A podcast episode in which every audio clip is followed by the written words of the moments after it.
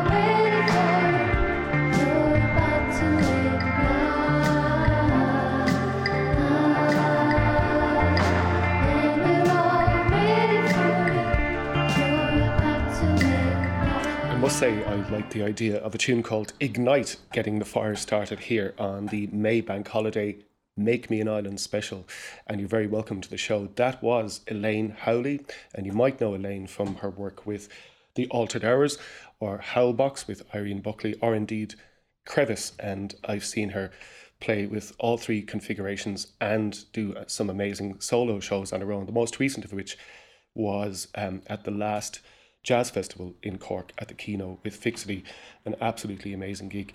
So that tune, Ignite, you'll find on Bandcamp on an L P called The three four three, which is a compilation of some amazing new Irish music, some of which uh, from Natalia Bayliss and Rising Damp will be featuring on future editions of Make Me an Island. Before I go on today, um, as you can probably guess from the opening tune, it's a slightly different line of investigation we're going to be taking today, and it's going to be the second in our Make Me an Islander series, and I will tell you all about our very special guest in just a moment. But before that, I have a little bit of housekeeping to do, and anybody who knows me will know just how much I love housekeeping. Uh, so on that point, uh, firstly, there has, I'm sure you're painfully aware, uh, the lockdown's been extended to May eighteenth, and therefore this show will continue. And um, if you would like to support uh, the show and, and me, uh, then you can do so on Patreon. And among my many problems is my inability to say my name, but it is Donal Dineen, and uh, so that's where you'll find me on Patreon. And then also, actually, if you're listening to the show and uh, simply because the staff failed to turn off your podcast machine and you have a spare boat or even a small boat, then uh, you can get in touch at Donal at make me an island dot I E, and uh, some of the great revolutions have begun with uh, the borrowing of boats, but and a transmitter too, and an aerial, by the way. So Donal at make me an island dot I E if you want to get in touch. And um, I want to thank very much my producer, Ian Cudmore. He is, in fact, uh, the Taoiseach when it comes to uh, the Make Me an Island cabinet, and the minister responsible for turning, uh, making silk purses out of sow's ears. So thanks very much, Ian. And one of the things I want to point you in the direction of is something that's happening. If you're listening today, Sunday, nobody knows, let's face it, what day it is anymore. But this is, as I'm speaking right now, a beautiful Sunday morning in Dublin City. And tonight at ten p.m. Uh, Central European time, uh, or five p.m. New York time, the Irish Arts Centre, along with This Ain't No Disco, is hosting a concert by the great Junior Brother. And uh, so, yeah, ten p.m. Irish time. And you can find the link on the Junior Brother page or on This Ain't No Disco. And speaking of This Ain't No Disco, um, we set up it in twenty seventeen, myself and Miles O'Reilly, but the genesis of the idea goes back a few years before to twenty fourteen. And it was at that time that a few things happened. As well as being a pretty tough year in lots of ways, there were some great things happened. Well, primarily Kerry won the All-Ireland for the last time. And then uh, there was also, oh yeah, we went to the Willie Clancy in Miltown Malbay and we made a little film there, which you can find on the YouTube. And also Lynched released Cold Old Fire. And all those moments are significant in different ways, because over the past while, um, in the past few weeks here on Make Me an Island, I've been talking about various conditions in which revolutions in music, music occurred in all sorts of places around the world. But over the past six years, starting in twenty fourteen, I've been very aware that there's a revolution happening in this country, and uh, it's been wave after wave of amazing music.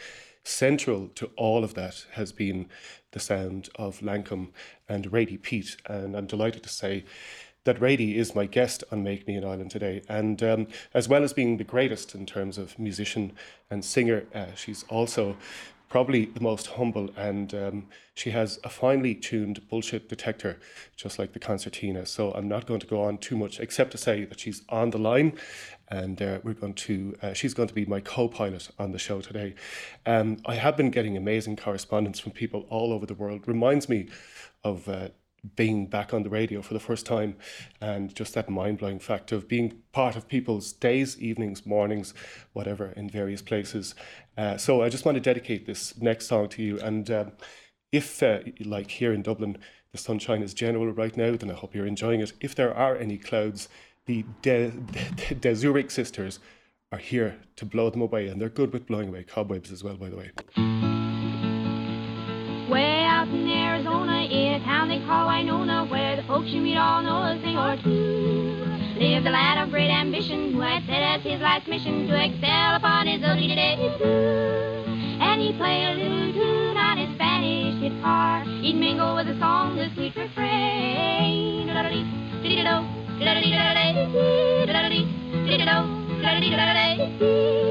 the evening in the cactus, he would get a lot of practice on his yodeling. As his cattle he was trailing, you would always hear him wailing on his yodeling.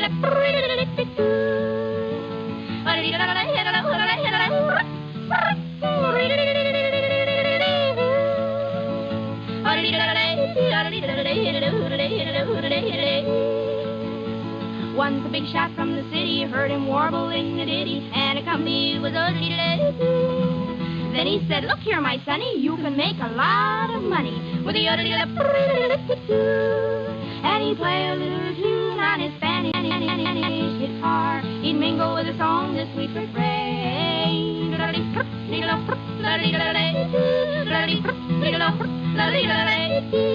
Then our hero took the tip and packed his grip and took a trip, and soon was singing o'er the radio to you.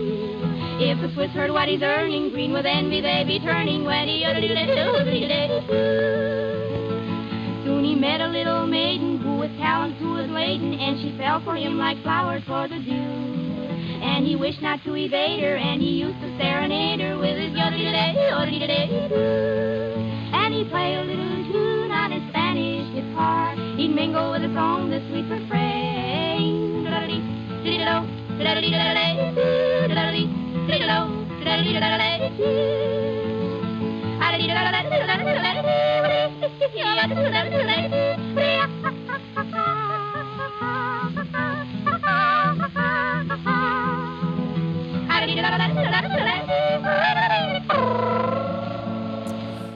Uh, hopefully one of these days I'm going to wake up and the world's going to uh, look like that sounds, uh, but uh, it could be a while. That's the DeZurik Sisters and uh, the Arizona Yodeler.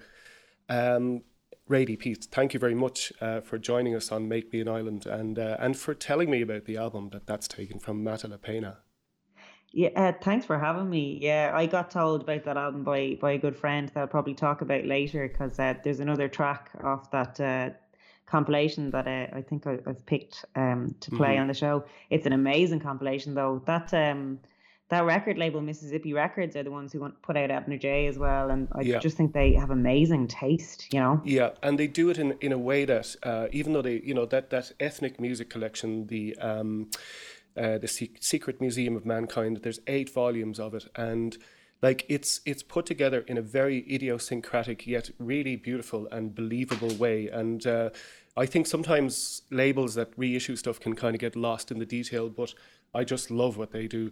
And um, and that that compilation, actually, when you recommended it, Rady, went on to Bandcamp, and it's there. You can actually, um, it's one of those ones that you can and pay what you can afford, but. Um, I really recommend it, Mata La Pena. Yeah, yeah. I um, I actually only heard the whole compilation um, maybe three weeks ago for the first time, and it's just amazing. Every yeah. track is so different, and it's just like it's a real, um, it's a good brain holiday from what's going on at the moment. So you know? Yeah, absolutely. um, I, I think I, I think that's uh, on that bombshell.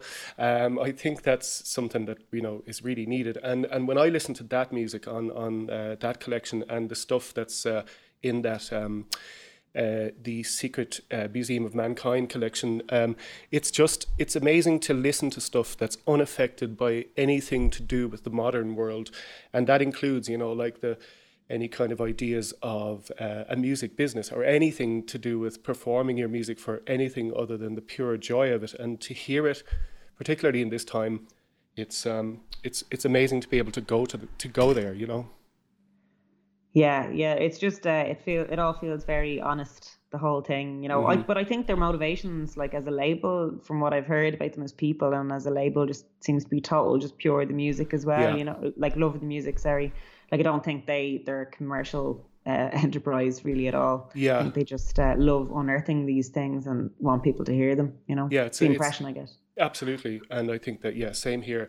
Um, Rady, just on the in, in terms of uh, what's happening, you, you just before all of this kicked off, you were um, in the, at the beginning really of of what was planned to be a long time in the States. Am I right with Lankum? Um, not particularly a long time in the States. Was um, I think just over two weeks in the States, but it was uh, the start of yeah, like a lot of touring, uh, a load of gigs, um, but with Lankum and a few solo things lined up as well. So that was kind of us going back to work, having taken a bit of time off. Um, I, as usual, didn't actually take time off at all, and did yeah. a load of gigs, um, just on my own, but um.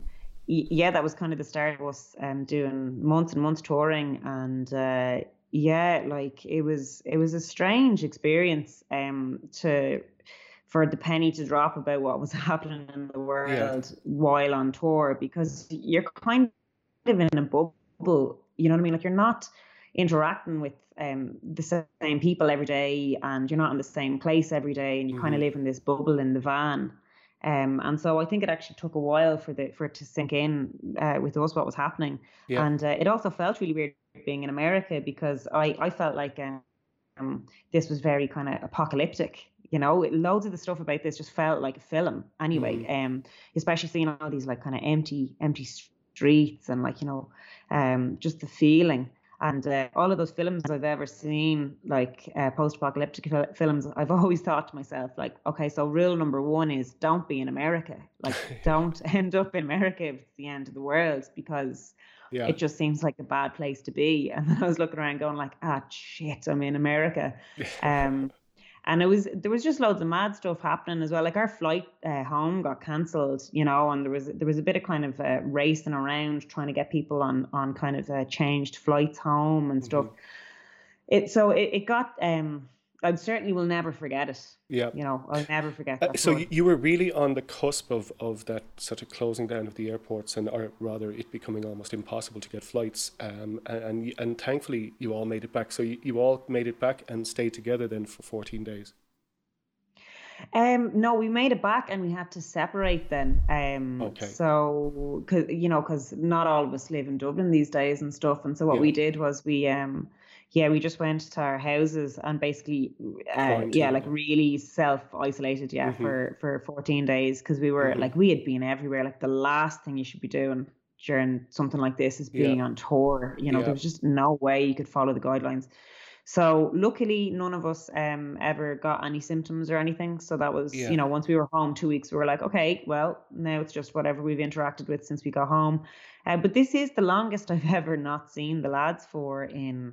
Yeah, I don't know, ten years, maybe eight yeah. years. I don't know. And it's it's funny. Like, I actually, I've never been able to miss them before, but I miss them now, you know, actually really uh, miss them. Well, I can imagine. But the thing is, Rady, um, I, I, you know, I was thinking about your situation today, obviously, before talking to you. And um, I suppose I'm the, the main thing I think is that you're you were lucky that you had time to to uh, make an impact with the Live Long Day and do all of that and bring it to a level that was just incredible.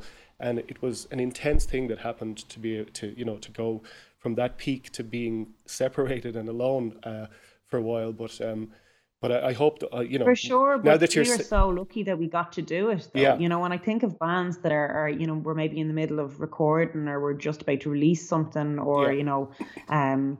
Like that, that must be heartbreaking. We are so lucky uh, mm-hmm. that we got to release this, and we even got to tour it and play it for people or whatever. Mm-hmm. Like, you know, that, like, so many people are not getting to do that, and they probably don't know when when they're going to do that. Yeah. And at that point, you've already poured all your money into making it, and you know, printing the vinyl and doing the whole thing, and then you're suddenly just like at this standstill, and you can't. Yeah. You can't do it the way you wanted to, and that's that's really that's heartbreaking. I'm, I really, my heart goes out to people who are in that situation at the moment, and I feel very lucky that we got to, to release it the way we had intended. You know. Yeah, I, I would say that's that's definitely true, and and um, I think we're lucky too that that you got to release it and tour it. I I'll just say on a personal thing about the Live Long Day was um, it's been a long time since uh, the release of an album made me want to go see every show that you played, and I and I managed sort of uh, I think uh, four full shows in a row. But you know, back to the point of, and it was it was good for me personally that um you know that I could uh, relive those dreams of of uh, sort of motorway dreams of of going following a band around. But uh, across those four shows, I, there was never a bad moment, and I think you just brought it to a level in terms of uh, what you can do uh, within the group. That it, you could feel very satisfied that you got to that point, and, and whatever happens next, obviously, um, I can't wait to hear that. But um, but I'm really happy that you got to do that. I, I do feel though that there's there's such a sea change that um, in terms of speaking in general terms away from Lankum, there are so many artists in this country, musicians who have dreams or been dashed, you know, at a point where yeah. it's very hard to see how, you know, there's discussing a way back is kind of where we're at right now, right? Yeah, and like it, it's really awful because you're, you're right, like the amount of amazing people like producing like just wonderful work, you know, mm-hmm. and it, it was already hard being, you know, a musician. And in a way, like we're almost well geared for it because like we're used to being broke and we're used to not having much stability and sporadic kind of money and all that kind of stuff. But in another way, it's even more heartbreaking, you know, because you've been slogging at it for years, and then something like this comes in. It's like a bolt out of the blue, and you're like, well, how, you know, how are you supposed to make it work now? Mm-hmm. But I think people will, you know, yeah. I think, uh, like, like uh, apart from, like, I think we've an amazing caliber of musicianship in Ireland, but I also think we're very resourceful about getting the stuff out, you know, mm-hmm. and uh, and letting people hear it. So I think people just need to. you know, or not need to. I think people will come up with ways of getting the stuff out and making the whole thing kind of tick over again, you know, because yeah. all anyone really cares about, I suppose, at the end of the day is like getting to make what they want to make and getting to, to show it to people. So, yeah, you know. And and also, I mean, staying on the bright side for a minute, I think the, the you know, the artistic responses to such a, I mean, it's it's at times like these we need the artist most of all. And it's it's obviously, you know, a case in point that this is one thing that's going to inspire a lot of people to make amazing work too, and to do things, you know, that uh, maybe they previously wouldn't have tried. In your own case, Rady, um, there being, you know, uh, the first opportunity to really to, to rest, I suppose, for a long time. How does um, how is that going for you? I mean, is that a welcome? That must be a welcome thing. Um, it it is like I yeah I, I definitely have never had this long a rest in. Or not never. I mean, I haven't had this long a rest in, I'd say, about four or five years. Um, and in ways that's been like brilliant because, you know, I, I hadn't realized that I, um, I do keep myself kind of under pressure to do things and to, you know, um, to do them well. And like, you know, even just like gigs, interviews, all that kind of stuff, you know, there's just yeah. this kind of low level, like, you know, get the job done and do it well and stuff, um, kind of personal standards thing. And I hadn't realized that I was just kind of constantly under that pressure. And now that I'm not under it and I can be as useless as I want every day, yeah. that's really relaxing. So that side of it's been great. But the other side is that, like, you know, you can't control what kind of brain you have. And I have uh, sometimes a bit of an, anno- like I annoy myself, um, but I, I definitely have to keep doing things. So I've been working on a lot of solo material at the moment. Mm-hmm. And I've been, um, I've been, um, trying to uh, expand my music theory knowledge. Uh, so I've been studying music theory books as well. I've also been like trying to make clothes. I've been altering all my clothes. I've been um, cooking loads. I've been, you know what I mean? Like just, I um, I don't sit still well. Do you mm-hmm. know what I mean? But uh, it's just kind of doing different things. And it is lovely to have that kind of uh, brain space to just think about things and to just be like, and also to just be like, okay, I'm not feeling great today. And you know what? I don't actually have to do anything and just be like, right, today's cancelled. Yeah. Like, I'll think about it tomorrow. Because that's not usually an option in, mm-hmm. in my normal life. You know, it's real like you can... He could wake up and not feel like doing something, but it doesn't matter. You still have to do, you know. Yeah, like one one of those well. things that uh, that really struck me when when seeing all those shows last year was just the extent to which you have to strive to meet that that standard every day, where, you know, it's not automatic for the people or anything like that. So I'm really glad to hear that all of that stuff's happening. What sort of music books, um, Rady, have you been reading? Um, I have been reading. They're called. Um, I won't be able to remember the publishing house or anything. They're called the A B of music theory, and one's pink and one's blue. So the first one, A, part one is um pink and part two is blue. And they were recommended to me by a load of musician friends. And it basically just takes you from absolutely no prior knowledge of um of music theory to about like what a level of, like of I think about grade eight. Mm-hmm. Um So it's it's fascinating, you know. I've never actually had the, the time to sit down and like really look at at um at, at that as, as much, you know. Like I have my own kind of system for how I understand it, and like I have, mm-hmm. you know, obviously understanding of it, but I've never, because I didn't do classical music, like I don't, I didn't do from like this point to this point and all the bits in between. Mm-hmm. So I've been filling in the blanks, and it's been fascinating. I'm sure I'm annoying everybody though, because the only way I can, because uh, you read it, like when I read it, I'm like, right, okay, I wonder what that means. So I have to go and play it. Yeah. And the only thing I can play on in the house with two hands, that's kind of like a piano, is I have this little uh, uh, like mouth blown melodica. So I just walk around the house with my music theory books and my melodica playing these really like disjointed intervals and chord sequences. And I'd say everyone in the house wants to kill me. That sounds like a beautiful thing. And and come here, Rady, what's the, is the pink and blue, um, is that, is there any, is there any reason for that? No. Uh, for the for well, the I, I, colours? No, I, well, actually, no. no, probably not. Um, I actually just read something recently about pink was originally a, the boys' colour and blue. Did you know that? Um, what that, gender-wise it used to be reversed? Yeah, it was reversed, yeah. I think something to do um, with uh, Roosevelt's wife wearing a dress that she wore at the inauguration. This is this is yeah this may not be true, but uh, that is something that could be could be true. Uh, I I know, but the books. So basically, is there is there like a, are they a volume or anyway? It's just two books on theory. There's no real um, the pink and blue thing doesn't mean anything. There's no, sorry, say again? The pink and blue doesn't really signify anything. They're just two books on the same, it's just two volumes of the same issue on the same topic. Um, yeah, like, I don't think the colours have any significance. Okay. Just the, the pink one is the is uh, part A and yeah. the blue one's part B. So you're, it's a bit like blue is the harder one, basically. Okay, yeah, yeah, yeah. and, and, and, and you've moved on to, you've, you've gone to the second one at this point? I have, yeah, yeah, I have. But I've been cherry picking as well, you know, like I'm an, I'm a demon for being like, um, yeah, I don't care about this. Yeah. Just like move on. And are there like, things that the just com- that, that completely blow your mind that you had previously no idea about? Well, I realised that I um, really liked this thing that, don't ask me to explain it now, but uh, it's it used to be called The Devil in Music. Um, and it's Uh, a combination of notes within a scale, and uh, I realised that I actually really like that, and I had used it before, and I was like, oh, because it, it was called The Devil in Music because um, it was considered very unsatisfactory to the ear um, back in the day. Okay. But uh, a lot of metal bands use it. Oh, right. Wow, yeah. that, that, that there you with, go. Without There's going any further, that explains a multitude.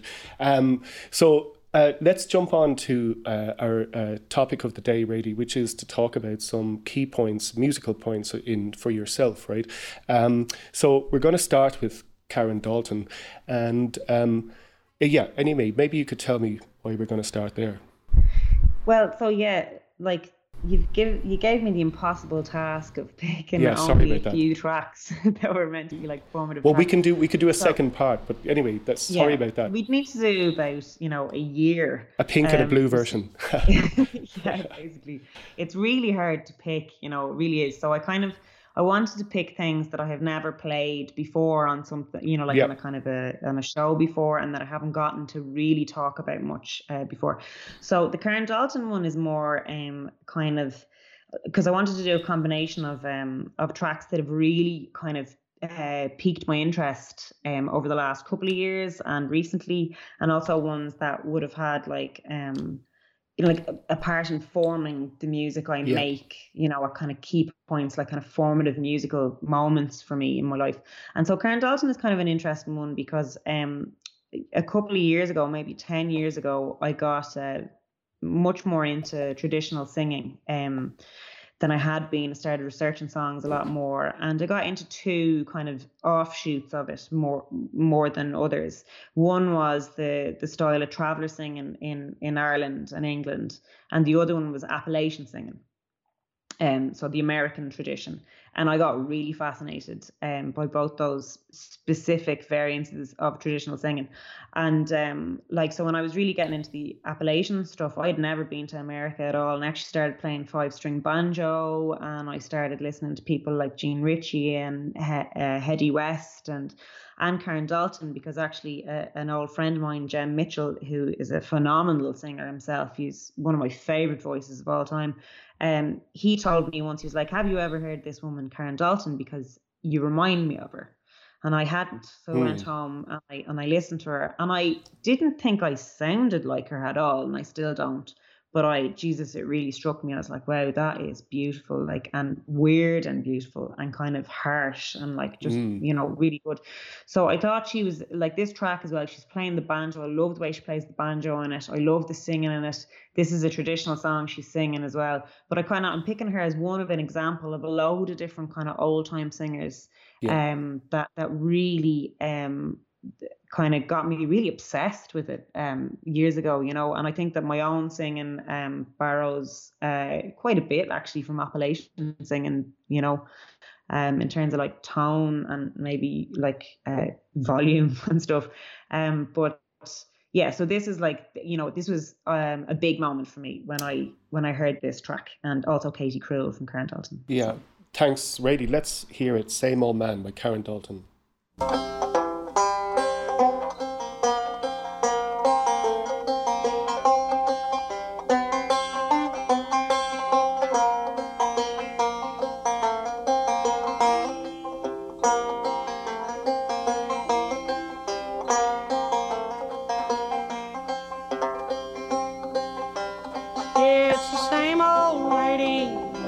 at the bar, standing in the rain in her mackintosh. Same old lady standing in the rain, and I thought New York was going insane.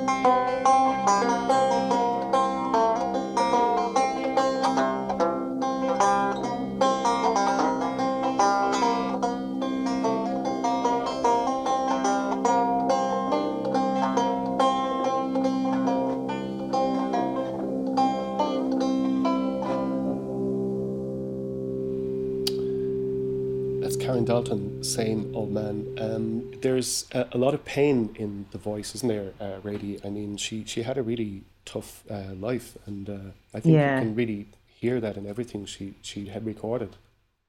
Yeah, and I think that might be something that I'm really drawn to, actually, in in um, people's music. Like you you did um, an episode of this on Abner Jay, and I think you can really hear his hard life and his singing. And I'm a big fan of Jackson C. Frank as well. Same thing. I think you can really hear life lived. And um, there's a, you know, mo- you know that Moondog track, mm-hmm. Do Your Thing. I cry every time I hear it. Yeah. Because Moondog. Of his life and yeah. the combination of, you know, so there's something about like that, um, like the actual person's life kind of impacting how you hear their music, that yeah. um, that certainly gets me emotionally, um, and Karen Dalton is definitely one of those. I kind of always view Karen Dalton and Jackson C. Frank as male and female versions of each other almost. Yeah. You know, um, like I always draw parallels between them just for being kind of outsiders and just having a really rough life, and of course mm-hmm. both of them died homeless and stuff, you know, like all that kind of stuff that um yeah and and, and you know from, from the reports that are there, her her life even before she came to New York, I mean, she had by twenty-one she'd already been divorced or something twice uh, twice yeah, and, and there were like yeah I mean there's a lot of conjecture about her life, but um just on the point of, of you know, the fact that the, the biographical detail, you know, it, it's not surprising how difficult her, her, how challenging her life was. But also, isn't there something that you can hear in a voice without any of that information that, that kind of imparts something to do with, you know, a deeper emotion or something? There's there's something very clearly ringing out in her voice. I don't know. It's uh, the, the way yeah. that it shines so brightly for some people. I mean, it's a beacon, really, isn't it? I think it's to do with, um, you know, honesty or something when you're singing. I don't mean to get too theoretical about it, but like I think what's striking about her voice is that she's not actually trying to make it sound uh, palatable, really. Mm-hmm. Yeah, it, she's just singing the way she feels like singing, you know. And there's something about that that I think really uh, it's very uh, emotive, because you're not um, you're not uh, distracted by these kind of layers of aesthetic that someone's putting on their voice or anything, you know. You, you feel like they're just, like they're not trying to be good. Mm-hmm. They're just trying to sing it. Um, Isn't that the kind of thing that I was saying about, about those recordings uh, in that, you know, the Mississippi Records collection um, yeah. of the ethnic music that from the twenties and thirties and forties, is that that unaffected spirit in the recordings. There's no dilution, there's no artifice, there's nobody trying to be anything except being themselves. And, and I guess it, that's the kernel of truth that's in that music that keeps us going back to it. Yeah, I think so. Like, I think uh, it's definitely, that would be a, a massive element that I find really appealing, you know what I mean, in, in music. Um, at the same time, I also love some really polished, produced stuff, you yeah. know what I mean? So, there, like, there's the full spectrum, but, like, I think there's something really... Um, for getting emotional responses, it's it certainly um, kind of cuts to that a lot faster, I mm-hmm. think.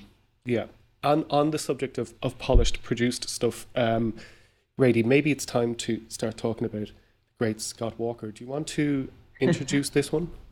Uh, yeah, so Scott Walker, I had I had never really listened to Scott Walker, and it was uh, my bandmate uh, Conor McDermody who he just got really obsessed with Scott Walker a couple of years ago, uh, a good few years ago now, and uh, we were housemates at the time, and he kept talking to me about Scott Walker. But um, so this is one of the ones that's it's more it's a more recent um kind of edition.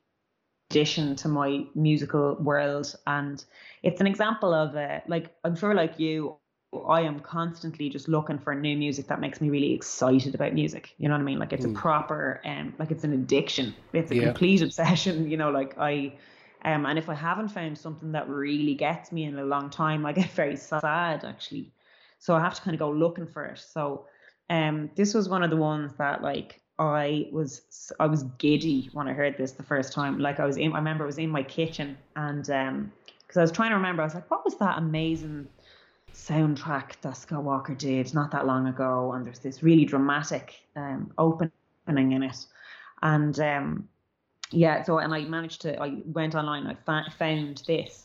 And I was like, that's it. And as soon as it started, I was like, I was jumping around the kitchen. I was so excited. Now, a lot of people tell me, and this is, I will say, just warning before this is played, because I know a few people that whenever I try play this, they leave the room because they're like, this is making me super anxious. Why are you playing this?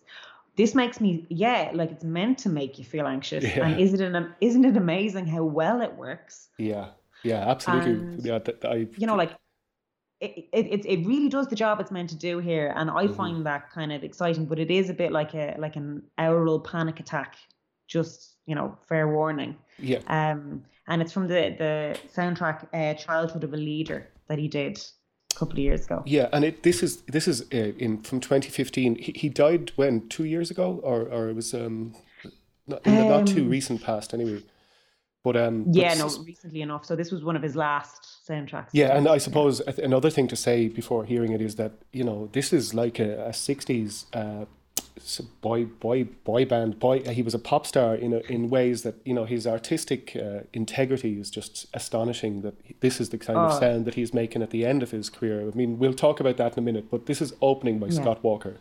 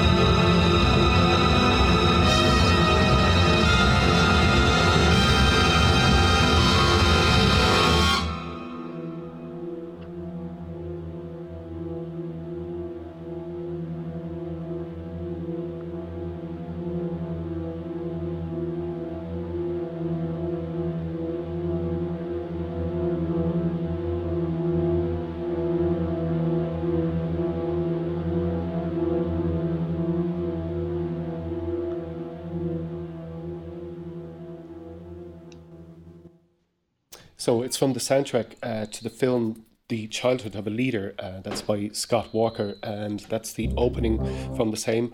Um, incredibly dramatic music. I mean, it leaves no room for argument, and and yeah, the trigger warning, that's that's good, uh, Rady. I'm, I'm just laughing at the idea of it making you yeah. giddy. It's brilliant that you could react to such a, in such a way. Um, but it's all encompassing. That makes me, that, that track makes me so excited. Yeah. Like, I, I find it very, it's very exciting. Like, yeah. Um, there's just so much going on. Um, but I can totally understand how some people don't maybe find that difficult to listen to. I think sometimes the more you listen to music, and sometimes if you play music and make music, like you're kind of looking for things yeah. that are quite extreme and that are confusing and that, you know what I mean? Like you kind of end up looking for kind of weird stuff sometimes uh-huh. to kind of I mean, satisfy an itch. Sure, yeah, and uh, and and I mean, it takes all sorts, right? I mean, there's so many colours in the rainbow. But um, just on the Scott, Scott Walker point, um, just what I was saying about the integrity thing, Rady, that like, you know, you, there's there's there there aren't that many examples. Um, when when I was reading about him today, um, he he just reminded me of Mark Hollis. I don't know if you know Mark Hollis, uh, who who died I, tragically I last know. year. Well, he had a band called Talk Talk, who were like. Uh, you know, had um, a lot of uh, pop hits and were on top of the pops and stuff. But yeah, he, I think I know. Yeah, but yeah, then he used the, um, actually, you know, I, I'd recommend, there's a trilogy of albums that Talk Talk made, beginning with a, a thing called The Colour of Spring. The following one was The Spirit of Eden. And then there was The Laughing Stock. But, but, um, but my point being that he kind of, he he used his his pop career and his success within that arena to propel him into a kind of a musical dream place that uh, and and so yeah and I just love people who who take that route, you know, who go from making a splash to just doing their the thing that they want to do. Um and Scott Walker, I I, I think, to me anyway, he's he's very much one of those people. Oh yeah, like I think he probably has to be like the prime, one of the prime examples of people yeah. who like you can't you can't say they didn't just follow what they wanted to do, you know.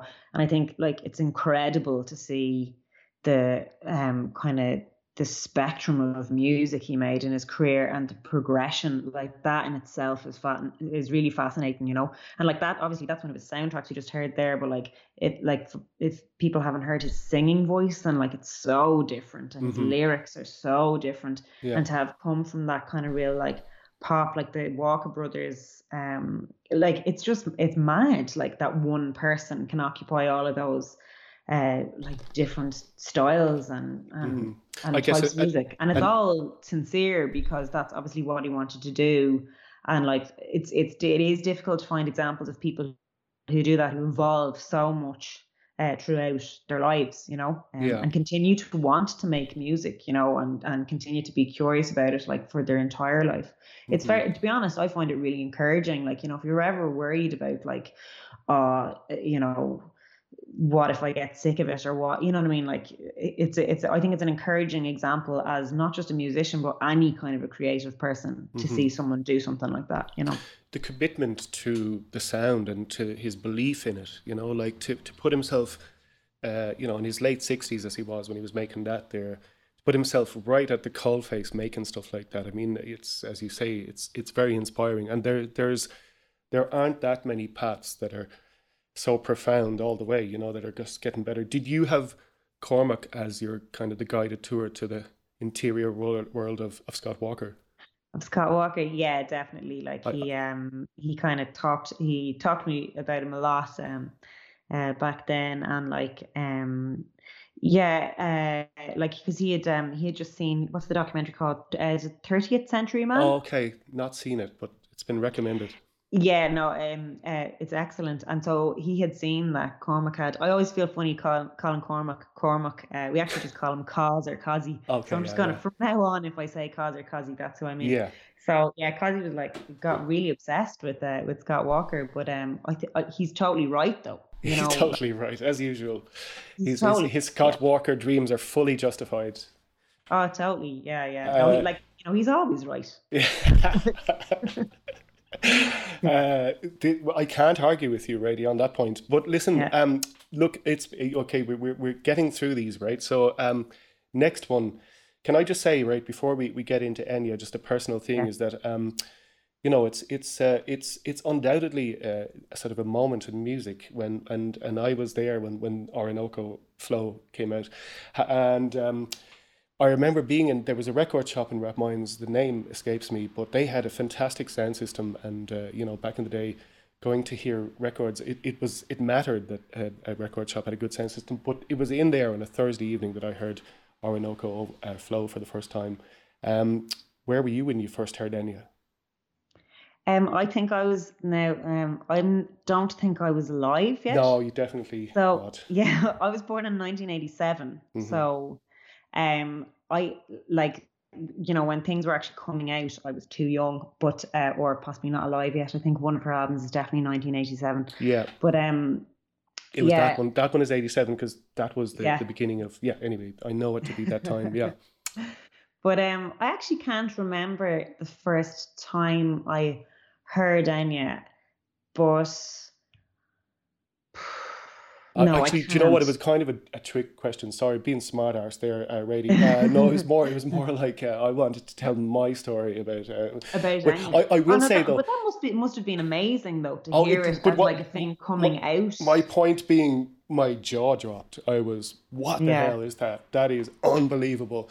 Just that her taking the, the song form and uh, that, that she was probably familiar with through her family um, and turning it into this just electronic dream. It was just uh, insane. It felt like something from another planet via Donegal. Yeah, totally. Like she, like she, uh, like it is its own genre. Uh, yeah, which is yeah. the hardest thing to do. Absolutely, like, it's Enya music. If you can, yeah, if you can invent a genre, then like, like you're probably a bit of a genius. Yeah. Because like it's just so hard to do. And the thing about Enya is that like I well I think that Enya is going to be newly appreciated more in the next couple of years because yeah. I think it's old enough now that people will kind of like maybe come back to it. Because I think what happens is people get a little bogged down with this whole kind of new age Celtic mysticism thing about Enya, which is, you know, but it's fair enough, right? But music, yeah, it's definitely it, it's fair way enough. More, it's way more interesting than that. You oh, know? Now, in fairness, because like more interesting, but the yeah. the track I chose, um, well, I love I love this track because it's kind of like dark Enya, right? So obviously, like I like kind of slightly kind of dark things, but also I think it's this one has no lyrics, so it's like. Yeah. You take away all that kind of like Celtic mysticism element, right? And you're just like, I think this is like a really interesting example of how you use a studio to make music as well. Because it's all layers and it's all production. And it's like, it's so fascinating because it is such a simple idea. It's just a hum. And then there's a bit of a slightly different bit where the chord changes. And then it's back to the same hum. And that's it. Apart from that, it is layers. It's all layers. And that's the thing that she did. But I also I have to tell you that I went, I really went, um, I went full Enya um, where, after lockdown happened because um, I do sometimes listen to quite kind of like, you know, st- stuff like maybe the Scott Walker thing that we just heard or Karen Dalton, things with a bit of with a bit of sadness in them or whatever. And I ended up one day, I was just really sad and I was like, no, I'm getting out of here. So I just listened to Enya for the whole day and it was wonderful. It was like a brain holiday. And I ended up looking into her loads because I was trying to figure out, I was like, did she, did she do all this herself? And I found out that it's actually, she would say herself in interviews that like, it's actually three people that did Enya as a person. So uh-huh. it's her and then a married couple, Nikki and Roma Ryan. So mm-hmm. Nikki Ryan was doing, doing sound engineering and producing it. Um, and he was mad into all the Phil Spector stuff and the Beach Boys and the Beatles and all that kind of stuff, which makes sense. This all made total sense to me. And then his wife, Roma, was the one who wrote the lyrics. So it was a, it was a collaborative thing between three people. But mm-hmm. what I found out when I was researching it that I was like, go on, was that she made, she used to, she made all her first demos in Artane because she used to live in Artane. Wow. I, yeah. wow. I've seen her turrets in Dalkey. And I I'm just from can't... Artane, sorry. I should clarify that I'm from Artane. Yeah, that's right. probably so, the most exciting thing that's ever happened in Artane. and and so she, she was living there. She, I mean, she was obviously originally from Donegal. So all of that happened in Artane. That's amazing.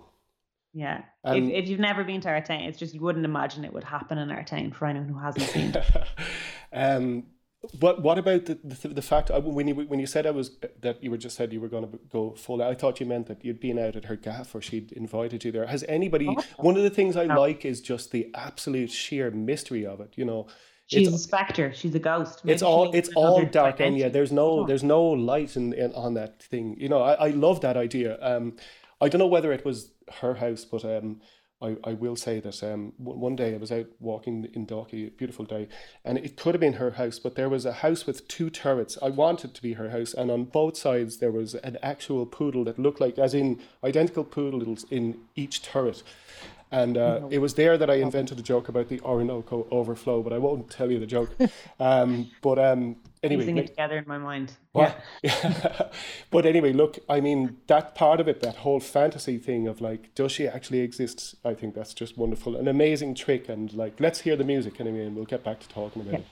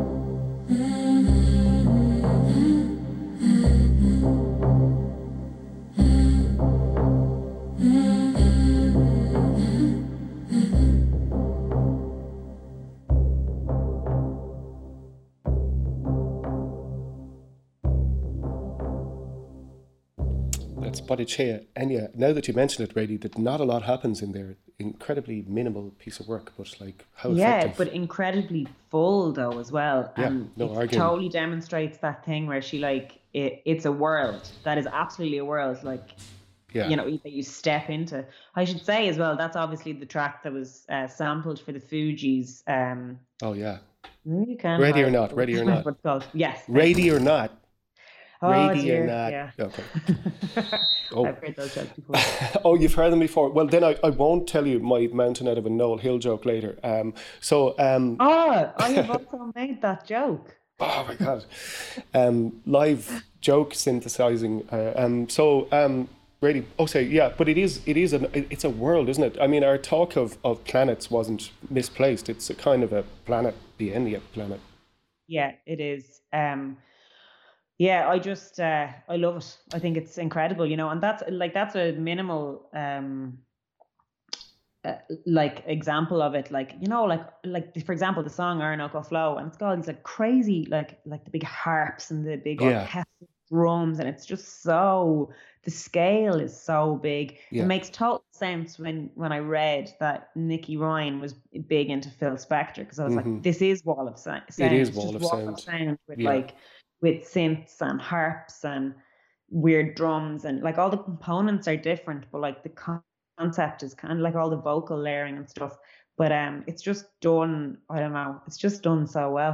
Mm-hmm. I, I just think it's brilliant. I really think that there's going to be like an Enya appreciation revival sometime soon, and everyone will get really, like there already is, but uh, well, you know. I think financially the appreciation has been everlasting for for Enya and her partners, but it's yeah. more, I mean, uh, you know, it's really good to, to talk about it, because there is there's a little bit of a thing um with where it ended up, and uh, it's good to, to yeah. review it in such a way, because, you know, it sounds just, it sounds wonderful. People, you know that um, you know that film Intermission, and oh, Colin but, yeah. Meaney is in it, and he's there talking about artists like Clonard and Enya and stuff, and he's mad into Celtic mysticism, and it's kind of weird because he's like a detective. I think a lot of people actually kind of have, it, that's all tied up in the view of Enya, you know, they're like, it's not cool or something. Yeah. Um, but it's like musically, it's fascinating. Yeah, I think it's just brilliant. Yeah, that's actually a, a great film. It was John Crowley made that Intermission. Um, one of, really yes, good very film. Good, isn't it? Um, yeah. So we'll move on, um, and uh, we go from a mountain to a Noel Hill. So look, we're we're going to dramatically uh, change course of direction now. Um, yeah. Can I just give you a little bit of background, Rady, about uh, Tony McMahon and Noel Hill? Um, yeah. I'm sure you're familiar with the album in Knocknagree, but the place that I come from in Rathmore and Kerry, it's in the heart of Slieve Lucre. It's kind of crucially over the Cork border, but um, so there's there's uh, three villages in that heartland, Rathmore and Kinnevquilla, which are both in Kerry, and then Knocknagree is in Cork. And Knocknagree is slightly higher up than Kinnevquilla, and uh, uh, sorry, both of them are, are on hill hilltops, but um, Knocknagree is slightly higher. And uh, on frosty nights, all through the winter, on Sunday nights, I would hear the music from Dan Connell's at five miles, roughly speaking, and really clearly. And and that was one of my kind of first, really, I mean, that's one of the first times I noticed music, was it coming from the hill in Knocknagree. So, um, and when I was a student, then I, I used to go there, take photographs, uh, did a project uh, on Dan Connell's, and then years later discovered the magic of that album of Noel Hill and yeah. Tony McMahon and Knocknagree. And uh, I suppose, yeah, so that's that's just kind of the background in terms of my own love for, for the music that they made. Um, yeah. Was that your introduction to, to I mean, you, you must have played and, and met both men, I, I presume, but was, was that an album that was big for you as well? Yeah, and it was... would have been played in my house. So the track um, that we're going to hear now would have been played like so much in my house by my parents, but I was actually taught concertina by Noel Hill. And this, like, I have to, like, I still find this just so exciting to listen to. And I, I want, when we were talking about formative tracks, like, I needed to include this, because I've never really, like, I kind of have mentioned that, like, I, you know, p- grew up playing concertina, and uh, my family all play concertina and stuff, but I've never, like, made enough of, like, kind of you never made various... a, you, you never made a mountain out of a Noel Hill. I didn't I didn't of course I didn't but um like sorry you know the way like you have a kind of musical um sort of tangents or like kind of offshoots you go on like mm-hmm. um and this is the biggest one I probably ever went on, was that my only musical ambition for years of my life was to be able to play concertina like Noel Hill. Like, you know, I had nothing outside that. I had no, I had, you know, nothing could be bigger than that for me, because mm-hmm. I started learning concertina, you know, like maybe when I was maybe nine or ten, and he taught me, and he taught me all through my teenage years, you know, and also just tunes in general, because like people talk a lot, like I, a lot of time when I do um you know, people kind of talk to me about in interviews about, you know, Lankum and all that kind of stuff. They tend to talk to me loads about singing. Everyone talks to me about singing. And like the thing, like, and I like talking about singing and stuff, but like I can't um, uh, understate or can't, oh, sorry, overstate, complete opposite. Can't overstate how much concertina was just, that was all that there existed for me for years. All I wanted to do was to be able to play like this, basically, like this track. Yeah, well, uh, what a beautiful introduction. Let's hear it and talk some more.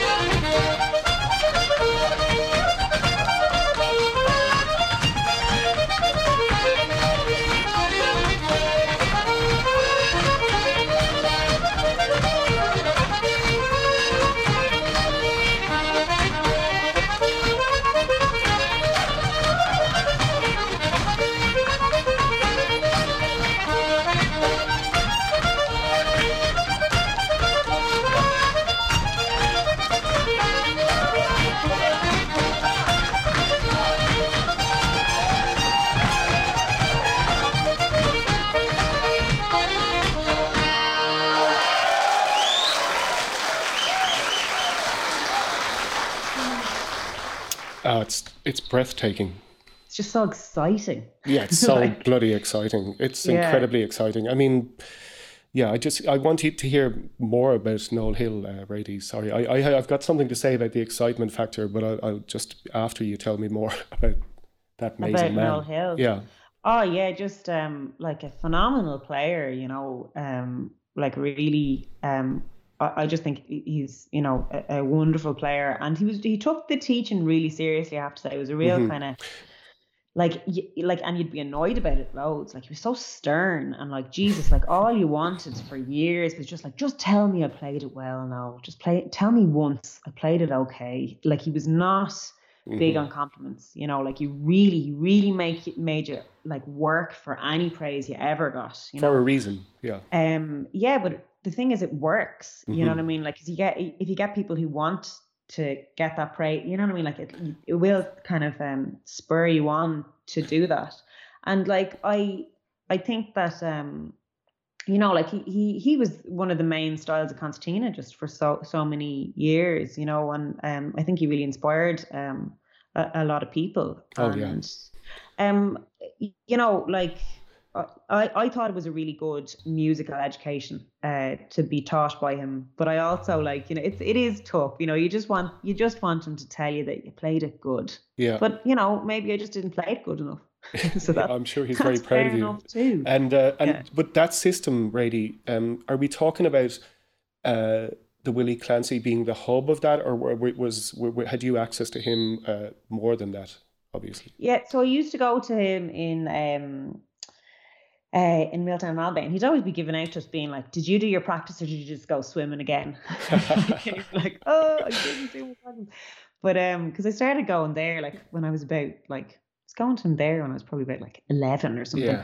But um, no, I went to My dad used to drive me and my sister Cueva in to um, take lessons with Noel when he was still teaching every week in the Piper's Club oh, uh, yeah, right. on Henrietta Street. Yeah, before like the building was falling down, you know, and that was on Wednesday nights. And it was uh, it was very it was exciting stuff. Uh, we'd go in there and play the tunes, and then on the way home, every single time we'd try getting to buy us a Big Mac on the way home um, from McDonald's in Artane Castle. Um, but yeah, we did that for years, you know. And then my younger sister, Sai, was taught by him as well. Mm-hmm. But um, we would have been in the class at the same time because she's a few years younger than me. But um, yeah, so all three of us actually got taught by him. Do you get um, to play with him in, in recently, or have you done that? No, I haven't. Yeah. No, I haven't gone to play with him in, in uh, yeah, years. I wouldn't even know how to tell you how many years. Yeah. yeah. The, the years keep going by pretty fast. What yeah, about the the, da- the sound of the dancers in that, Rady, and in and in the no. Knocknagree record? I mean, just as a, as a lover of dance music of all sorts, um, like what you say, it's so electrifying just hearing that sound crashing on the on the floor. Yeah, and they're really good dancers. Like yeah. they're really good set dancers. Because actually, I think I might have a kind of a nostalgia. Like I have a nostalgia for um that anyway, because I would have heard that music a lot uh, when I was young. But my parents, before they actually played instruments, they were set dancers. No way. Um, yeah, yeah, they're both actually really good set dancers, and um, so they that kind of reminds me of them. And in Miltown Malbay, apart from all the messing and sessions and uh, you know um music and stuff and carrying on, there's uh, a load of Caileys happen in Miltown, and they have full live Cailey bands play yeah. amazing music.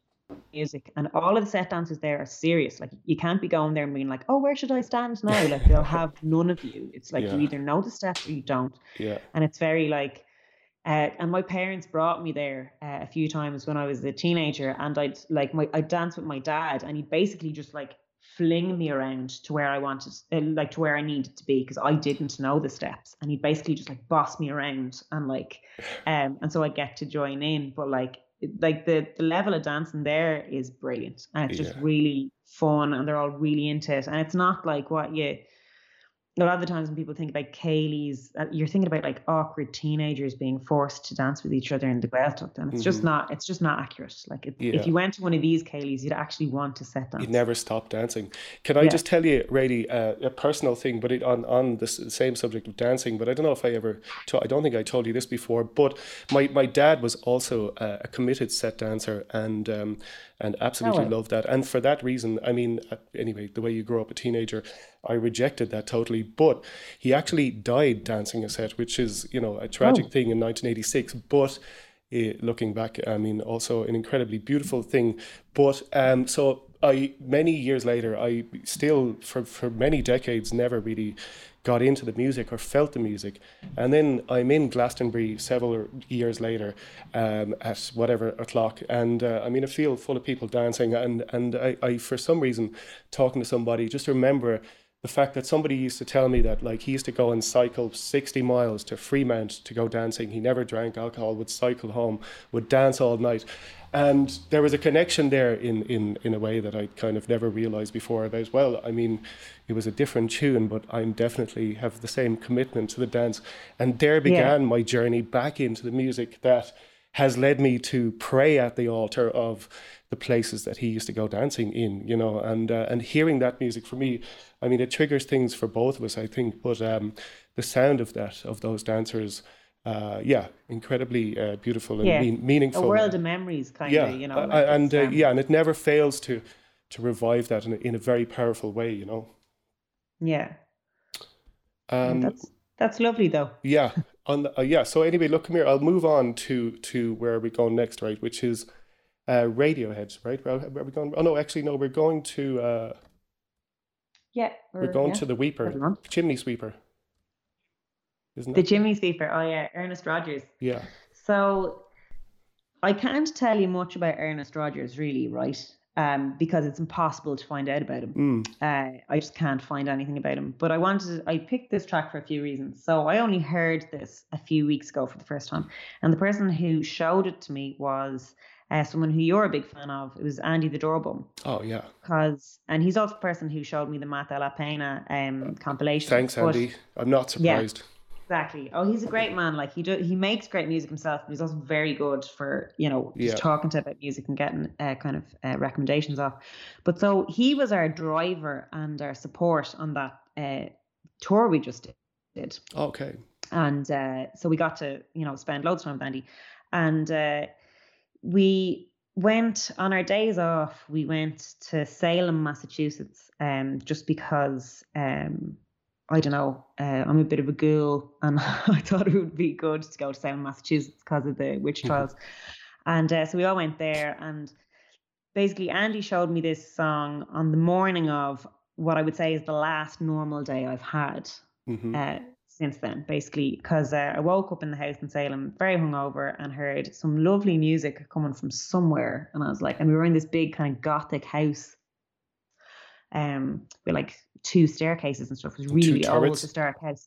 Um, maybe, maybe Jamie's house. But um, stop that joke. yeah. Um, but uh, so I went. Actually, I liked the tune enough that I went to try find who was playing, because I was like, "That's lovely. I really like that melody. What is that?" that? And I couldn't tell if it was coming out of a speaker or whatever. And I found Andy in one of the rooms, and he was playing it through his phone and singing along to the whole thing. He was humming along to whole, the whole thing. So I made him play it for me another like three times or whatever. And it's just kind of a strong memory because, um, you know, as I say, it was kind of the last normal day. Andy was there. Katie Kim had actually come to uh, to Salem to hang out with us. So she left us that day. And then later on that day, because we drove to Northampton, and that's when people started really talking to us really seriously about this corona thing. And we were like, oh, maybe we need to pay attention to this. And actually Kneecap, the rappers, were over um in Northampton the same day as well, so we're hanging out with them that day. So it was a weird day, but it was a normal day for us, and it just kind of really stuck with me. And I love this song anyway, and Andy was explaining to me that it's basically the first, it's from nineteen twenty-seven mm-hmm. and it's the first song about opium. And it's a really sad song um because it's like, you know, this guy Willie the Weeper, he's um he's a chimney sweeper, so he's this kind of really like uh probably quite unpleasant job, and he's an opium um, addiction. And the whole song is about this really fantastical dream he has, like obviously t- you know like takes opium, and he imagines he's in, it's like kind of really lush, like um exotic and kind of um a glamorous kind of world with the Queen of Sheba and all this kind of stuff. And then he wakes up and he's just, because the dope wears off, and he's just back in his life, and it's just really sad, you know. I just think it's a really like Um, it's kind of like a weird seductive song, and it's just really sad at the end. So um, yeah, oh, that's what an this introduction. Was kind of, yeah, and I was listening to this all the first um, kind of couple of days uh, when it was really starting to sink in that something big was happening and that we needed to get out of the country like now. So this was the soundtrack to the start of COVID for me. Wow.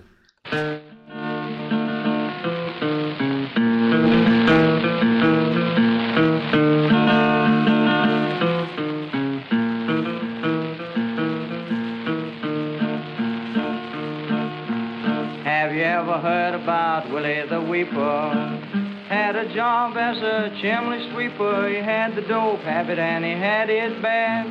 Listen while I tell you about a dream he had. Oh, oh. He went down to the dope shop one Saturday night. He knew the lights would all be burning bright. Well, I guess he smoked a dozen pills or more. When he woke up, he was on a foreign shore.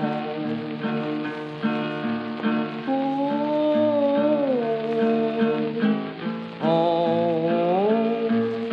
The Queen of Sheba was the first he met. She called him lovey-dovey and honey pet. She gave him a great big automobile with a diamond headlight and a golden wheel. Oh, oh. Down in Honolulu, Willie fell in a trance, seeing the dusky beauties do the hula dance. His sweetie got in jail and Willie sure did shout when he got the news that she had wiggled out.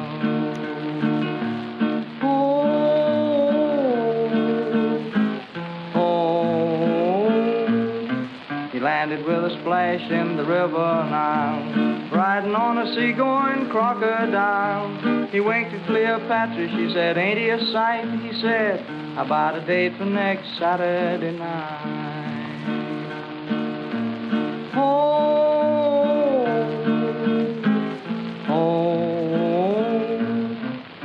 Had a million cattle and he had a million sheep. Had a million vessels on the ocean deep. Had a million dollars all in nickels and dimes. Well, he knew because he counted it a thousand times.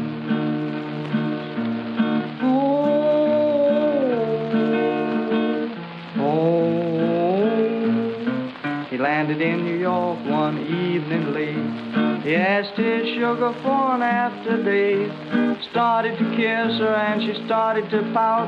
When bang, bang, and the door gave out. Oh, that's such a haunting song. Uh, that's Ernest Rogers. Yeah, I love it. And uh, yeah, absolutely. Um, The idea of it being the, the soundtrack to the first few days of, of coming to terms with what was happening, really. Um, uh, I was talking to Kevin Barry the other day, and he was saying that, you know, music kind of changes the way you carry yourself, but sometimes life kind of presents yourself with these challenges where uh, that's where music kind of comes in sometimes at those points, you know, where it sort of informs some kind of bridge over to the next side, or in this case, I guess in, in yeah. your case, it was just to get back home to safety while you were listening to this yeah. too. And to co- and kind of comfort and, and escapism, and it can have so many different functions. Music, like you know, like it can be for enjoyment, entertainment, like you know, uh, to have a good cry, to comfort you, all this kind of stuff, you know. So like that was one that I found very, very comforting in the first couple of days of it. But we also we had kind of a very funny time playing different um, soundtracks and also looking out the window at the van at the same time. So we'd like play like Blade Runner and like look out the window. And it's very, like, it was actually really funny. Um, and then we'd be, go back to being terrified. Yeah. You know what I mean? Yeah. But, like, you can kind of, you, I don't know, it, it can be a, a way of um, of dealing with things as well, you know, sure, music. Coping mechanisms and, and all of that. Yeah. But, um, Rady, let's move on to, uh, I, I think I got the order mixed up, so apologies on that front. But um, no worries, one, of, one of the choices that I was looking forward to really talking to you about was, was Radiohead. So... do you want to, to tell me sort of w- w- why you chose that? Myxomatosis. Um, yeah, so, okay. Um, so I think I have uh, said a good few times how obsessed with Radiohead I have always been. I found um, one, there was a mixtape someone, one of my sisters had made, one of my older sisters, and there was one Radiohead track on it. I think it was Paranoid Android, might have been Karma Police, I can't remember. And I was like, what the hell is this? I was just, uh-huh. just like totally fascinated, and I kept stealing her tape and like running away to listen to it. Um, I was so obsessed with it, and like that was when I was probably about eleven. Uh, also, like I think the first album I ever bought, like went in and like got the money and bought the album, was Amnesiac. Um, oh, yeah. And I just, it's just been a lifelong thing Jesus, for me. Jesus, in at the deep end there. Yeah, but yeah, but it also was like it kind of like grew up with me. So like it starts off like I, I also loved the Bends mm-hmm. before that, you know, like so it starts off kind of like sort of not simple. It's well written music, but it's like yeah. it's easier maybe to come at and appreciate. And then it was like they held my hand into this mad world. Wow. You know what I mean? Because I was so young. Yeah. And like. But it, it was gradual enough for me that I was like, oh my God, what is this? And also like still, you know, in my life, if I hear something that I find confusing or I can't understand it, it totally just, I'm like, I must understand it. You know what I mean? Like I get really obsessive about it. So that's why I picked the track Myxomatosis, because that came out, I think in two thousand three. Mm-hmm.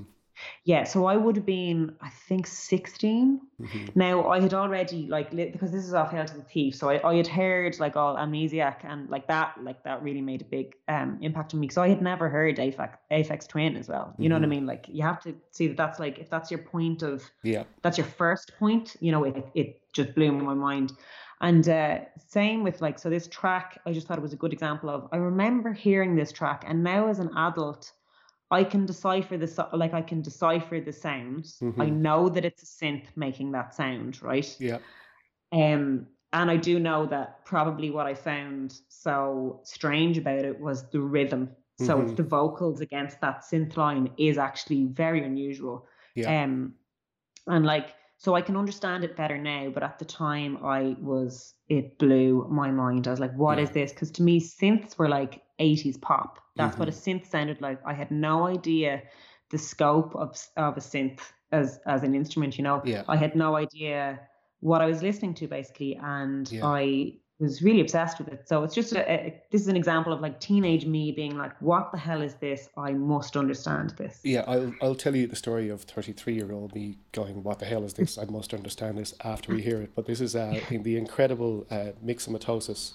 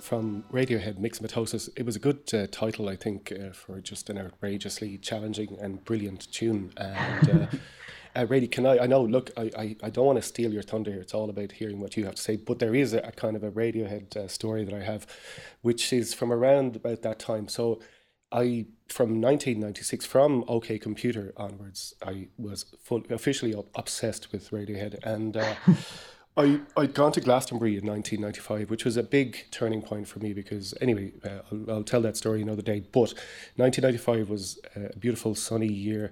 The following year was a fallow year. And then in nineteen ninety-seven, they came back with that OK Computer show. And it was the worst ever Glastonbury in terms of weather. So I kind of, I lost a lot of things, including a car and friends and everything. Uh, but... So that's famously uh, regarded by them as being one of the most difficult concerts they ever played. You've been there yourself. Um, I think um, Johnny Greenwood is on record as saying that it was like being in a war because their monitors collapsed. All this sort of stuff happened oh uh, where they had yeah. an absolute nightmare. But the story of their kind of return to Glastonbury is is very beautiful because they came back in two thousand three just after that record's been released. And um, so it was, it was a glorious return. But in the meantime, my own Glastonbury story, I went every year for, for a long time and kind of regarded it as, as uh, my Christmas, as important as that. So I um, so that year, I had kind of climbed up the Glastonbury tree of life in the meantime between ninety-seven and two thousand three to the point where by two thousand three, I was effectively supping from uh, the Evis family farm uh, milk cartons. Uh, and I had... Also, I knew a friend of mine, Brian Ormond, was the tour manager for Radiohead that year. So uh, sort of in, to cut a long story short, they were playing on the Saturday night and Brian had sort of told me, look, you don't have the official accreditation to go watch them from the side of the stage, but I can help you do that if you abide by the rules and do as I say. So I followed him through a number of gates and he said, go into that porta cabin and wait and then I'll get you before the show. And I went into the porta cabin and, and there was sort of four or five people in there, one of whom had a cane, and, and he was the one who said hello, and he was Michael Stipe, so I ended up hanging out with them what? until showtime. Well, that's only kind of a sideshow Bob stuff. There's there's so many... In oh, look, a I, in a, in a porta cabin. Yeah, and, and they had played the previous night, so... But look, the thing is, there's so many... I could drop so many names in this story that I'd have to employ somebody to pick them up, uh, Radies. Yeah. But I won't do that, right? So the show was about to begin, and then Brian came back and sort of uh, whisked us up to the side of the stage. So we're at the side of the stage. There's mayhem. It's like out front. We can see the whole thing uh, from that perspective.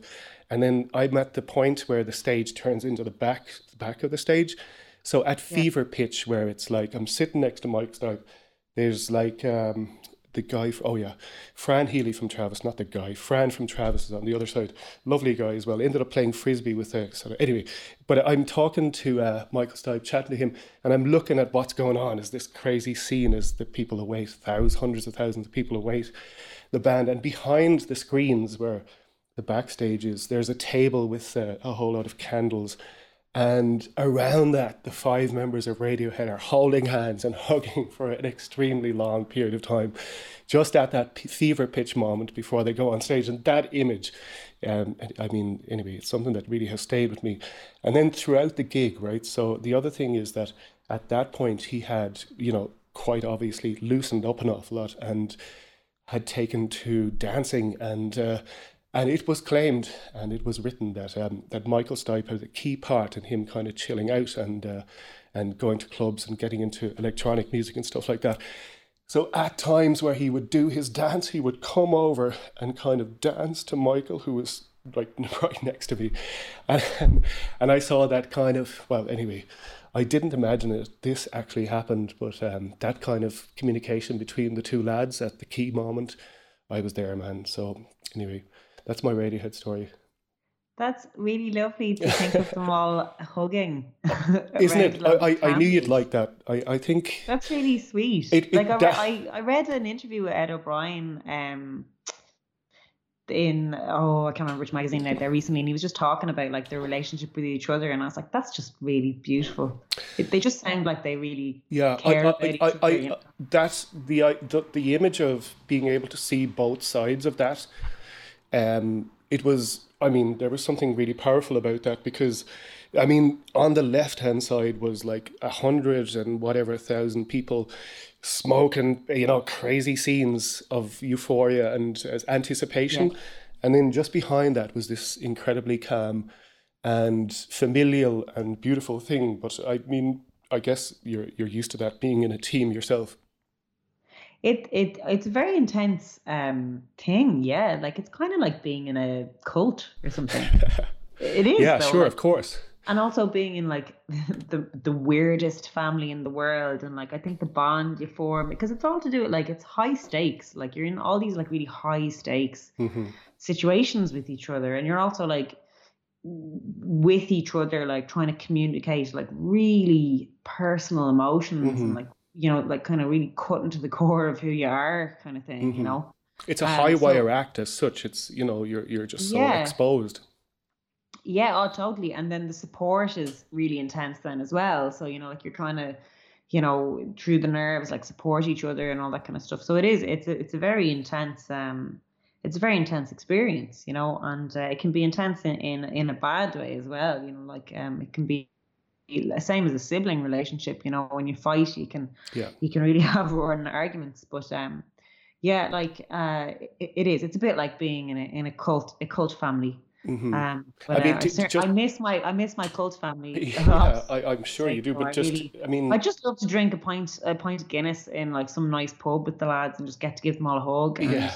just have a bit of a mess and a, and a laugh about what, you know, like what's been going on. Yeah. Um, Like, and, just how are you? That's all I want to be able to do, just to have I, like I, a really mundane chat with them. I think everybody feels the same way in terms of, um, I mean, what it's taken away is just those basic fundamental things, which I suppose the only thing you could say would be that, um, I guess it's a chance chance uh, to reset and to reassess just how valuable those incredibly yeah. ordinary, simple things are. Um, just on the point of, of the pre-stage thing, Rady, um, you could identify with, with trying to kind of find some moment of calm. I don't want you to let us into your um, state secrets or anything, but do, are, do you always have some moment together before you, you go on stage, or is that something that's not possible to really organise? We don't um, have like a set thing that we do, but we do um, try have in our dressing room, like whatever that situation is, it's basically just us in there, you know? Yeah.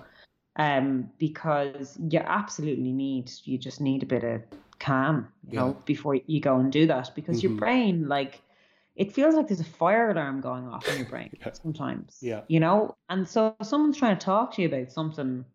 I remember Kazi, I did it, because actually this will link into the last track. Uh, Kazi was backstage with me for, I, I just on my own, I did um, support for Beak in February, yeah. and I got really nervous, because the solo gigs are, it's a different story nerves wise, because it's all on me, you know, mm-hmm. and because Cosy was getting up and singing with me on Dark Horse and the Wind, he was backstage, and so was Spud, because he was doing sound, and I was just about to go on stage, and like Cosy was asking me like, what's the code for the door, or something. He was asking the me eternal to, like, button remember. Factory problem.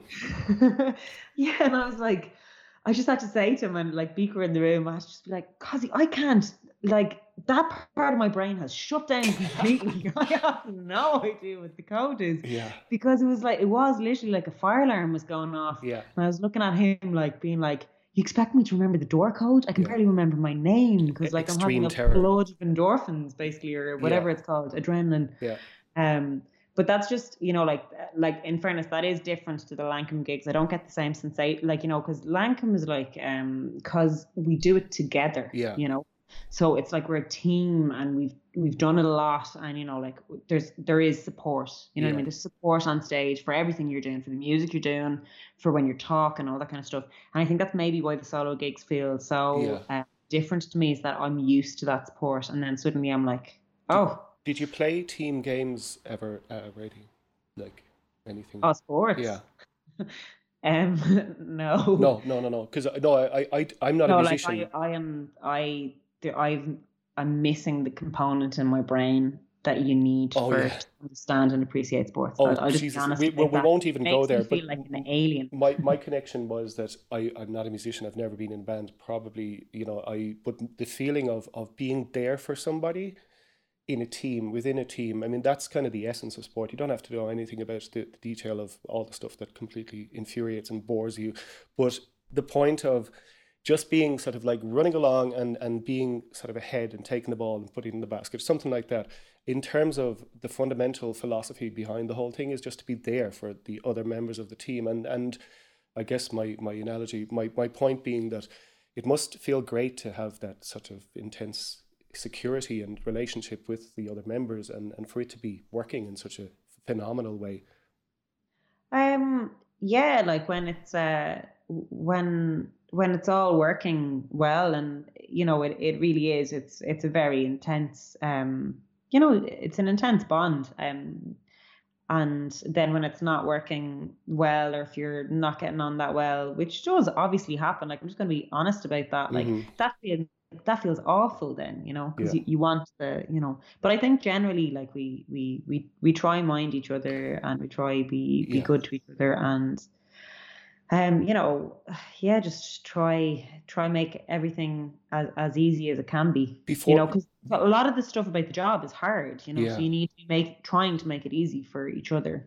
So hard. Um, w- one thing before we just the, well, we're still on Lankum, Brady, that I wanted to just ask you about the role of of Smud. I don't know if uh, did Smud appear in your music theory book yet, but like it, it's um it's something that when when I hear the the Live Long Day and when I talk about it, I mean it's a very key part of of the development of your sound is is Spud's part.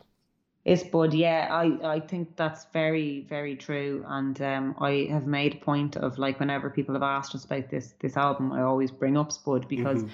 I think that like this is the first album that he's been on board from the get-go with, yeah. you know, like he recorded and, and mixed the whole thing. Um, but yeah, like we met when we met Spud um, years ago now, uh, we did, it was for a television program, and he um, he did a mix of the song Rosie Riley, which um, there are videos up, but um, it's not released on any album yet, but uh, he basically managed to get this uh, the old big old uh, Russian accordion thing that I play to sound kind of like we imagined in our heads, you know, yeah. and we were like, yes, yes, like that, you know. And from that point, we've literally worked with him from that point onwards, um, yeah. because we felt that like what he was envisioning and what we were envisioning were were converging well, you know. Yeah. But he's also bringing his own worlds to it, which is really valuable, because like the last pick actually of of track that um that we're uh, hopefully going to play yeah. um if there's time is actually a band that Spud introduced to me. Mm-hmm. Um, and he's he's had a like a really good effect, I think, on uh, my musical taste since I've met him. But um, in terms of like uh, the band, like he really is kind of creatively the, the fifth member of the band, mm-hmm. and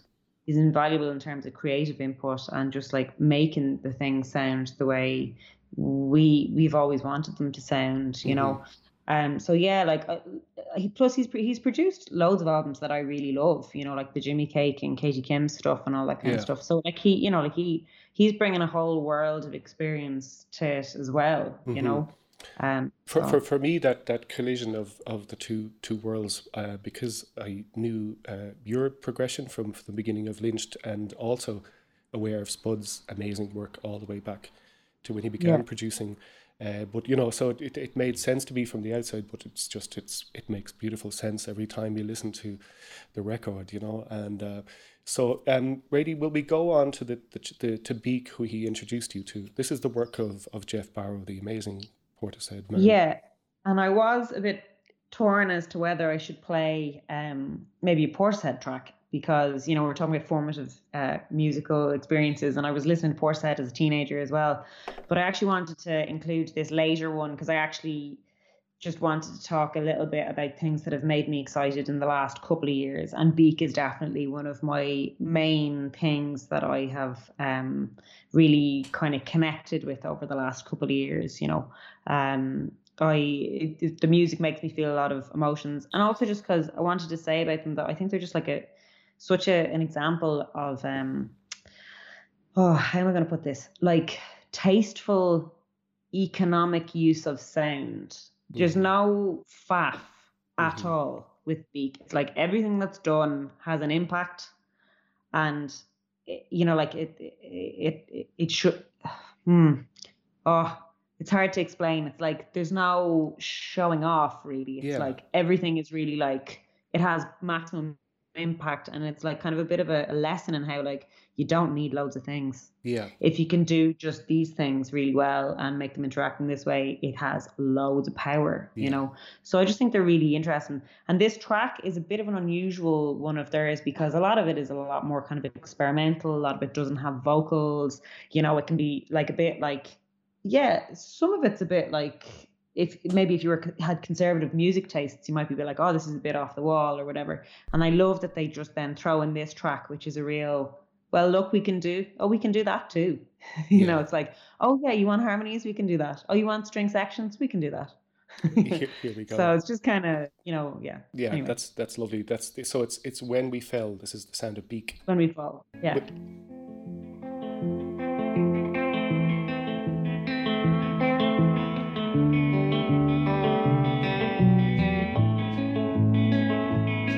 as we stand in line in the pouring rain, where the mist settles down on us all,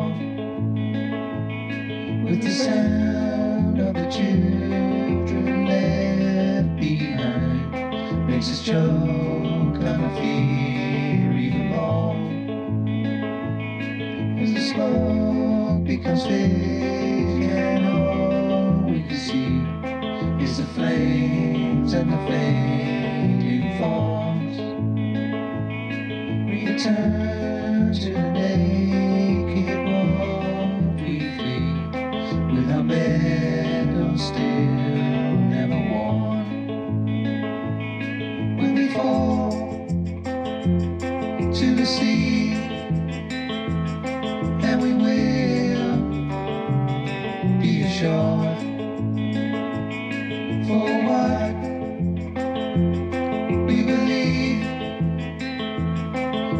Turn to a song, to the will of a master's drum we strive, filled with hate that feeds for four,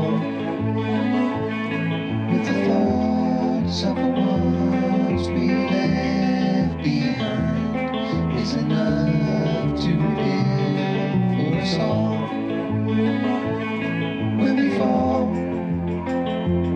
To the sea, and we will be sure. For what we believe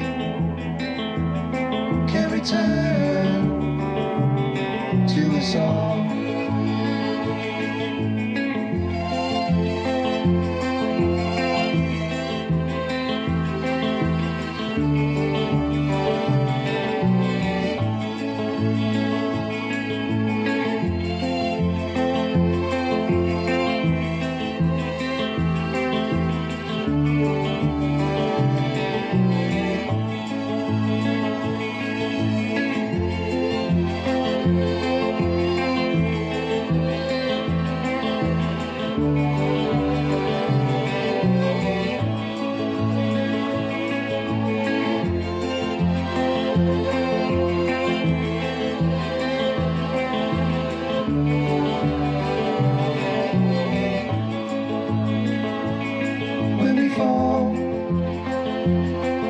See, and we will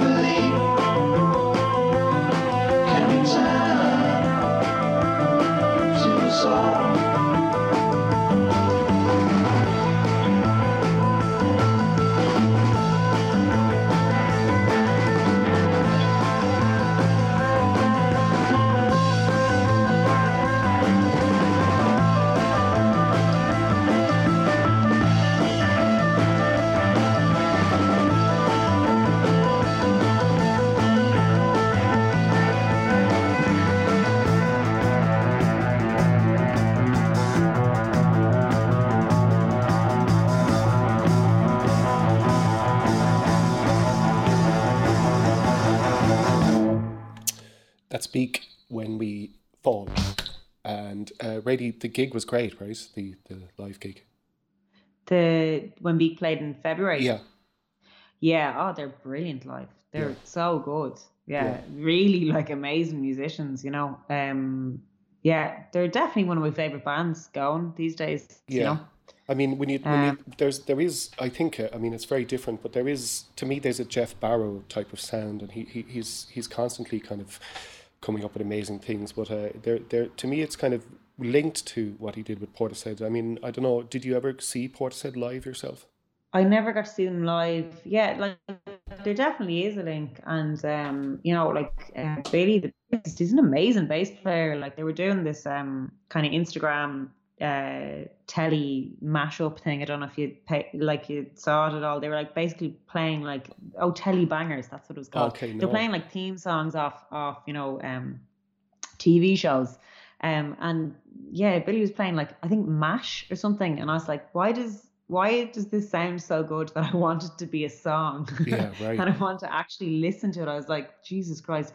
And uh, yeah, and then Will, the uh, synth and guitar player, like they're really, really, really all brilliant. Um, and I think it's one of those examples of like, uh, you know, uh, like just a combination making a whole new thing. Yeah, absolutely. Because of the three elements, you know. Um, Ray, do you see, and did, is is Jeff a, a fan of your work too? Is that how it happened? Um. So we actually. We played on the same stage as them in this uh, Scottish festival called D- Down the Rabbit Hole. Oh, yeah. Down the Rabbit Hole. Doon. Down is spelled weird though. Doon. Oh, Doon. Doon the Rabbit Hole, yeah. I think it is. And um, it was great. It was great crack. Uh, it was a really good festival, and I got to see Sister Sledge, and then went over and saw Beak and um, the as, lads. As you do. Yeah, well, that doesn't often happen. No, that doesn't often. You know, happen. that, that I, like I not only do you play a festival that you have people yeah. you want to see playing at it, but they actually have the time. Yeah, absolutely. You can go and see them. Yeah. So I was thrilled. Um, and yeah, uh, the lads at the end of the set, they were like, I was going over to buy vinyls off um, off Beak anyway, because uh, you know, wanted them. Um, and the lads were like, oh, just give them C Ds, and I was like, that's really embarrassing. And they were like, just give them C Ds, and I was like, I don't want to do that. And uh, I think Dara basically just he told me what's what. He was like, give them the C Ds. Yeah. So I just went over and I was like, okay, fine. Dara, Dara style. Yeah, and I just was like, please just take these off me so my bandmates, like, I, they can't give out to me, basically. Like, I did what I said I would do, and just sell me this vinyl, please. And, like, went off. And then, like, a couple of, yeah, a couple of months later, like, they obviously had listened to them and liked them, and uh, which is cool. And then they they invited us to play at uh, this thing they do called Beakender in Leeds. Uh-huh. So we got to go and play that, and got to see them two nights in a row, and they did really different sets both nights, so that was amazing. So it was like watching one really big uh, long Beak gig. But yeah, they're great people, you know, and uh, yeah, they like um, they've been very sound and complimentary of, of our work, you know. And mm-hmm. obviously then they, they invited me to come and play on my own for them in um, in the Button Factory in February, so that was really uh, that was really flattering, you know. I'm really glad um, to hear that Jeff Barrow is a cool guy, because I'm a huge fan. Oh yeah, no, he they're they're all amazing, and I love that when you when you're a big fan of someone's music and then you meet them and they're just like a yeah an extension, you know, like a sound person, yeah. and unaffected. You know, all their intentions are good, and yeah, yeah it, it kind of makes you for me it makes me like the music um more. Yeah, yeah, yeah, absolutely. You know? I mean, you would make excuses if they weren't. And obviously we, we do all the time, but it's it's lovely when it's a nice note to to bring the conversation, really. Um, just on the point of of you know when you're on uh, currently when you're working away at home, um, like there's things that you're just playing as well, or you're or are you writing a bit too, or is there it's just kind of early stages in that department? Um, oh, for the the stuff I'm doing at the moment. Yeah. Um. Yeah, like a combination of a load of different things. So I'm I'm currently getting what I need to be able to record decent demos at home, mm-hmm. and to do layering at home. So I'll be kind of working on stuff like that. Um, and yeah, I've been just working on uh, stuff for solo live shows, but also like with the hope of maybe getting to record at the very least maybe an E P or mm-hmm. something. Yeah. Over the next while, and that hasn't that's been all kind of arranging, practicing, bit of writing, you know, yeah. um, a, a bit of um, yeah, just like. Thinking about textures and stuff like that. So yeah, it's been it's it's been really interesting, and I can't wait until I get set up to try uh, do a few layers. Yeah, that would be good. Yeah. Well, I good luck with all of that, and thank you so much for your. I mean, I asked you for an hour of your time. It gave me way more than that. And uh, uh, Rady, it's, been... it's probably way too long. No, it's just perfect. But look, the thing is, right, I, I, um, it's been so great listening to this music and chatting to you about it. So we'll have to do this again, Rady, but greatly appreciated. Okay. And um, I'm going Thanks to play out with, uh, yeah, anyway, Ode to Lullaby from the amazing Live Long Day by Lankum. Thanks again, Rady. Thanks. Bye-bye.